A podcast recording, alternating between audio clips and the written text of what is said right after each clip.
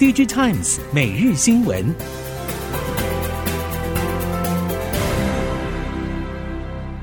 听众朋友们好，欢迎收听 DigiTimes 每日新闻，我是翁方月，现在为您提供今天的科技产业新闻重点。首先带您关心，台积电创办人张忠谋十六号首度公开表示，美国祭出相关晶片法案政策，让中国发展脚步缓下来，支持这样的方向，也支持美国政策。这番话也被外界全面解读为正式表态支持美国制裁中国。半导体业者表示，张忠谋一言一行都经过深思熟虑，如今释出支持美国钳制中国的做法，必有其用意。张忠谋发表的言论，除了在台海危机上可以取得美国政府的支持，对于 Intel 执行长不断喊话反对美国政府补助台积电等国外半导体厂前往美国投资设厂一事，这次的表态也可以增加美国的关爱度。再者，先前全球晶片荒爆发，大国予取予求，连国际车厂都能提出要求，完全凸显台积电与拥有政府支持的三星电子和 Intel 的不同之处。同样带您关心台积电相关消息。对于台积电赴美设厂，创办人张忠谋先前不断强调，美国半导体晶片本土制造大计受制于成本高昂与人力短缺。美国制造晶片的成本比台湾贵上五成。根据半导体设备业者表示，随着在美国设厂与营运成本只增未减的情况之下，台积电为了维持长期百分之五十三的毛利率目标，必定将会以共体时间为名，强力执行成本撙节与获利策略。近期就盛传，如果今年营运展望不佳，台积电恐怕将采行涨价手段。台积电前往美国与日本设厂已经是进行式。德国与盛传的新加坡则还没有定案，但海外扩产费用就是比台湾贵上许多。对于市场疑虑，台积电只说有能力吸收海外晶圆厂较高的成本，并且无论在哪里营运，都持续作为最高效和最具成本效益的制造服务提供者。当各界都在关注台积电赴美设厂后的供应链变化，针对半导体生产必须经过劳力密集、获利能力较低的后段封测业，后续如何在两极化趋势中站稳脚步？业界人士预估，目前马来西亚像是槟城等 IDM 和封测代工聚落持续扩张之外，为了配合 G2 格局，目前人力成本相对低廉的墨西哥，或许有机会出现成为半导体区域化的选项之一。不过，目前墨西哥政府并没有明确的半导体政策或是补贴措施。对于人力结构需求与晶圆厂完全不同的封测业来说，还是有许多关卡需要考虑。毕竟，封测产业对于基础作业员的需求量非常巨大。面板厂与上游供应链转型多年，旗下孵育多家小金鸡，目前已经逐渐成长。友达非面板业务占营收比重已经突破一成。群创旗下的 CarUX 营收占比更超过两成。至于中光电旗下的新创公司，预计今年营收占比也将达到百分之七到百分之八。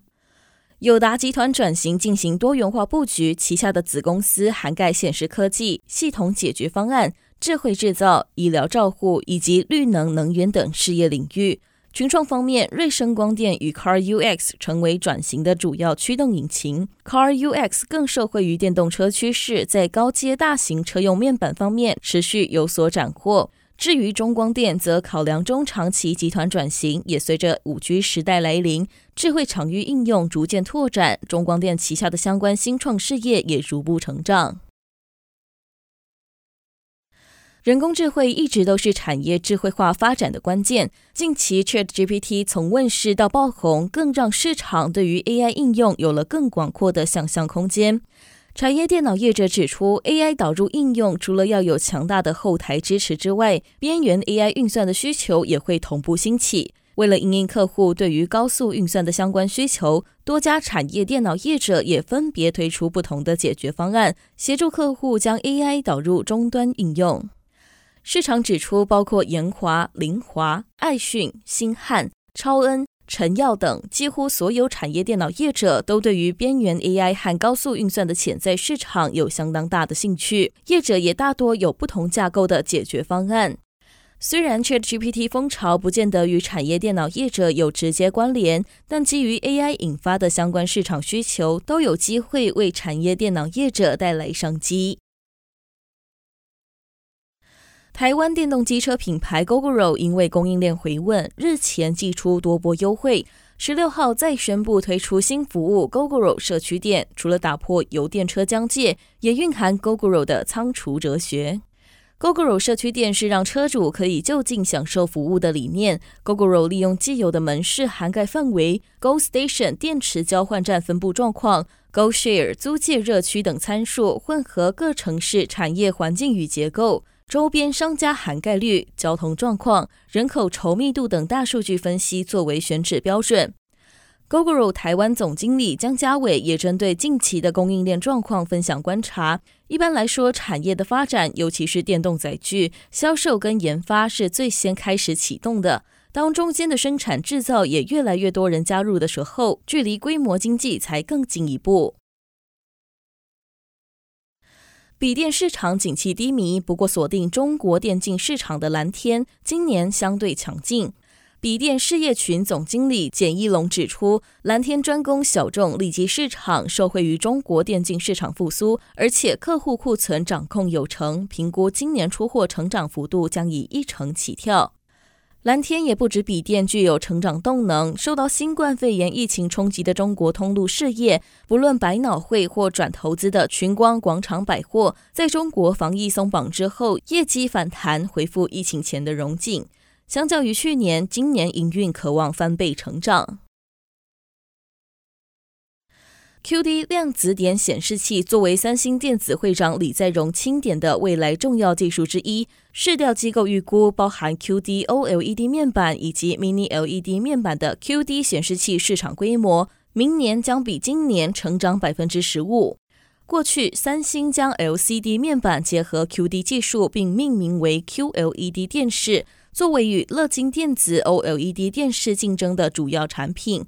这种 QLED 电视在背光模组前增加 QD 薄膜，让色彩更加鲜明。因此，QD 技术比 LCD 电视的应用更早发迹，市场规模也比较大。虽然 QD OLED 面板市场规模还是比较小，但市调机构也在报告中强调，由于每单位 QD OLED 面板使用更多的 QD 材料，对于材料供应业者仍然是重要的机会。当前 QD 材料的获利大约有百分之二十八来自 QD OLED 供应链。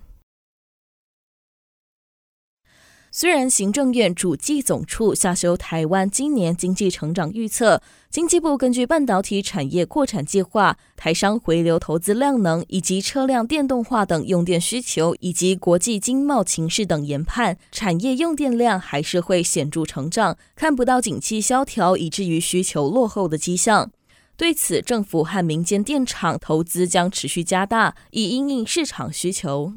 经济部长王美花十六号在立法院经济委员会做能源供应与储备之现况及未来规划方向专题报告时指出，经济部推估未来用电需求需要务实考量经济政策以及环境等相关影响变数。王美花表示，经济部以及所属国营事业已经规划各项电源开发计划，大型发电机组新增数量高于除役规划，搭配水利机组灵活调度、需求面管理措施以及储能建置等做法，短期及长期都可以维持供电稳定。